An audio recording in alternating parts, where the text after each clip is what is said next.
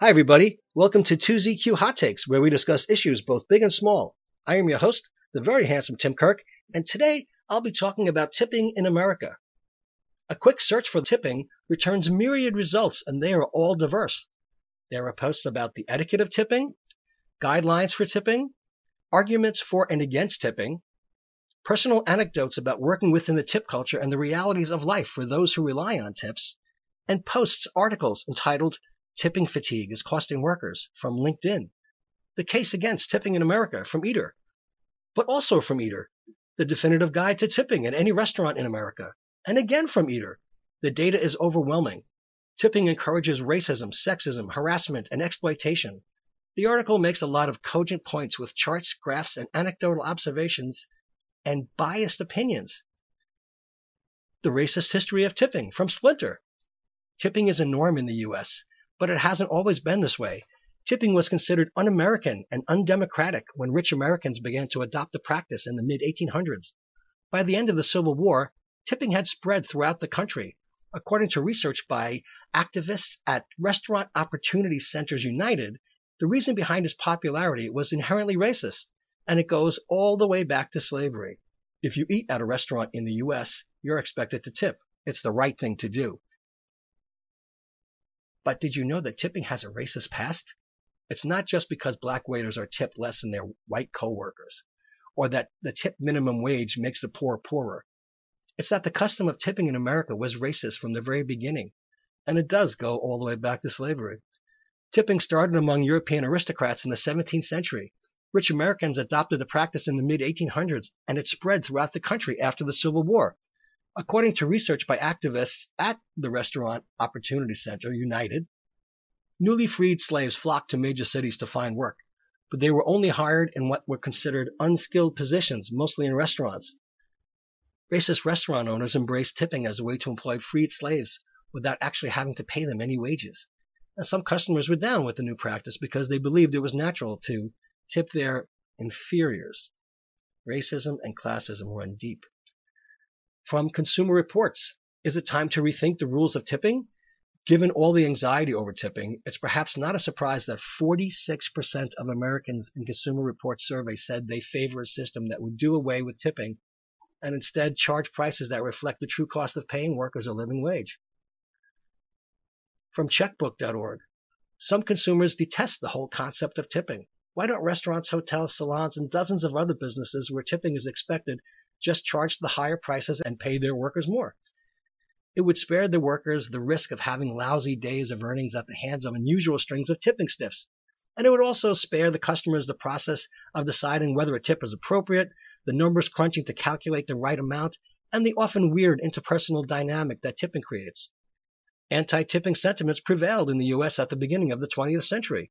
Between 1909 and 1918, 7 states passed anti-tipping laws, although all of them were repealed by 1926. EmilyPost.com has charts and graphs of how much to tip, of course, including at restaurants, wait service buffet, host or maitre d', takeout, home delivery, bartender, tipping jars, restroom attendant, and valet.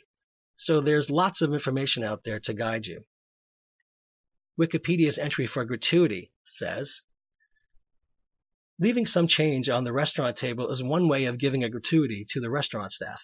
A gratuity, also called a tip, is a sum of money customarily given by a client or customer to certain service sector workers for the service they have performed, in addition to the basic price of the service. It may or may not be customary to tip servers in bars and restaurants, taxi drivers, including ride-sharing, hairstylists, and so on, but this depends on the country or location. Giving a tip is typically irreversible, differentiating from the reward mechanism of a placed order, which can be refunded. Tips and their amount are a matter of social custom and etiquette, and the custom varies between countries and between settings. In some locations, tipping is discouraged and considered insulting, while in some other locations, tipping is expected from customers. The customary amount of a tip can be a specific range of monetary amounts or a certain percentage of the bill based on the perceived quality of the service given. It is illegal to offer tips to some groups of workers, such as U.S. government workers, and more widely police officers, the tips may be regarded as bribery. A fixed percentage service charge is sometimes added to bills in restaurants and similar establishments. Tipping may not be expected when a fee is explicitly charged for the service. I am going to focus on restaurants and bars for both clarity and expediency's sake, or I could be here for several hours discussing if, when, and how much to tip gardeners, hair shampooers, dog groomers, landscapers, bellhops, and skycaps, just to name a few. As someone who toiled in both front and back of house, that's guest, customer, dining, bar service for the front, and kitchen staff for the back of house to the uninitiated, I simply cannot be objective. My experience has both seasoned and tempered my weary, jaundiced eye in favor of service staff and taught me what to look for in any place I go, where I just pick up on pain points when it isn't so good and tick off all the good to very good to excellent to superior aspects of ambiance, food, drinks, and service at places that stand out. Personal note, I frequent very few seen places, preferring to go to haunts that suit my tastes. Gotta be good, but not noisy and not full of spoiled bratty types. My preferred places are better for conversation and relaxation. Not big on the oonts. I am a regular at places that I love, and I know the quality of what they do and are consistent about it. My deeply personal expectations, which I rarely publicly assert, and if I do, I reinforce that they are my personal convictions, require consistency. I manage my expectations based on the type of place I frequent. I don't go to a local pub and expect white tablecloths and servers in tuxedos. Similarly, I don't go to a well-reviewed high-end restaurant expecting a giant flat screen with whatever game is on and a bucket of wings. But I like to think that I tip well because I am always grateful for good service and know what it takes to provide it.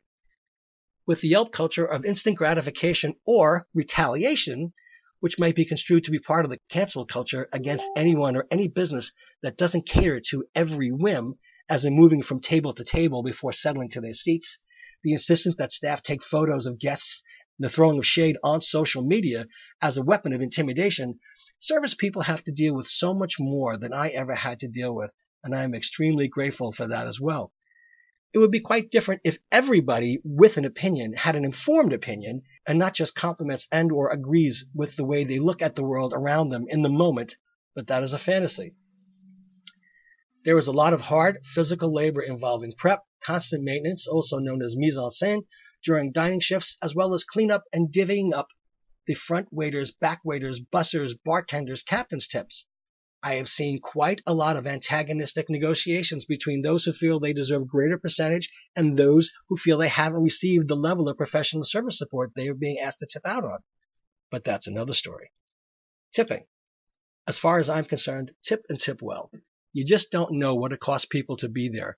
Aside from and out of the many pleasant, informed guests, how much they have to endure from the relatively few nudges who ruin their evenings with the assault on self-esteem, the out-of-hand, dismissive attitudes, the self-centered indulgence so many people display, and the arrogant lack of knowledge expressed by those who believe that simply by sitting down and ostensibly being able to afford the meal they are eating, that they are entitled to abuse the fully formed human serving them, all without the slightest trace of self-awareness or any further consideration of the many ways service staff compensates for your atrocious behavior. I have never once done any of the things I've seen a good many coworkers do to retaliate against offensive personality types because it isn't in my nature, my best interest, karma and all that. But it goes on, and before the age of Instagram, it went on quite differently. The sly subversion that also goes on informs other service staff that they have a problematic guest in the house, and they track you and keep notes on the reservation apps, the in-house computers, and between each other. I used to work with one guy who, if he felt slighted or his ego was bruised, which was often, and the guest was paying via credit card and not debit card, he would slide the card for the check with service charge included. It was a touristy but fun joint, and then do it over and over until the credit limit was reached, a temporary block until reconciliation, just to spite them without being aware until they tried to use the card later in the evening or at another place. Again, not my style and something I would never do, but other people did. Because people are people, and we are all only human, some more human than others. I worked in a diner for a week, and it was abominably, depressingly awful. Aside from being repeatedly, slowly, insultingly asked by diners if I spoke English, as if I had a lower intellect because I was standing there, and English speaking capability was a determining factor to those people. The din, the clatter, the pace, workload, tips based on paltry check amounts, and the ever simmering mistrust between management and at least some staff was stomach tightening to say the least. And it definitely was not worth it at all to me anyway. After that short, hellish diversion, I was able to resume finding the best quality places to work in and make the most money I could doing it. What coworkers did to food and checks was another thing, and again, things I would never do.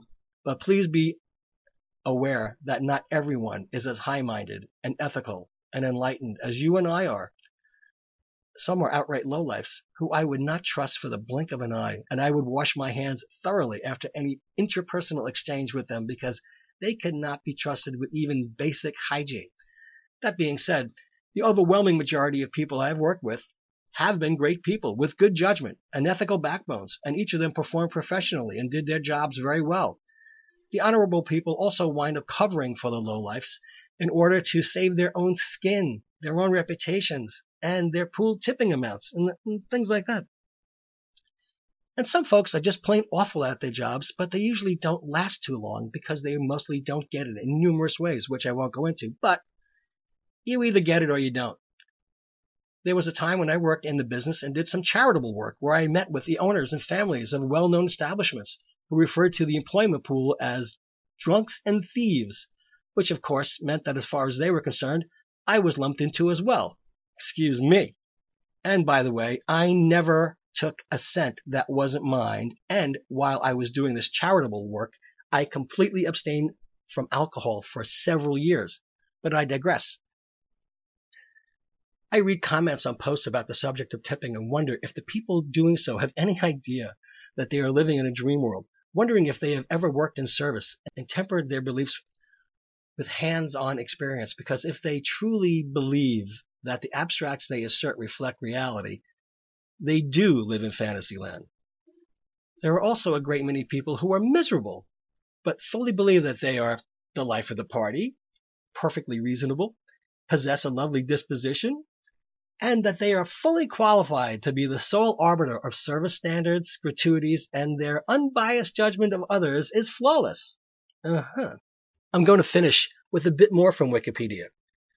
From a theoretical economic point of view, gratuities may solve the principal agent problem, the situation in which an agent, such as server, is working for a principal, such as restaurant owner or manager, and many managers believe that tips provide incentive for greater worker effort. However, studies of the practice in America suggest that tipping is often discriminatory or arbitrary. Workers receive different levels of gratuity based on factors such as age, sex, race, hair color, and even breast size, and the size of the gratuity is found to be only very weakly related to the quality of service. In conclusion, just tip. You don't have to go crazy, but tip. Whenever anyone speaks loud enough to be heard and they attempt to justify not tipping, it isn't a turn-on. It repels people. Either don't be a cheap bastard or don't bother going out. But tip. Thanks for listening. See you next time. And as the kiddies say, peace out.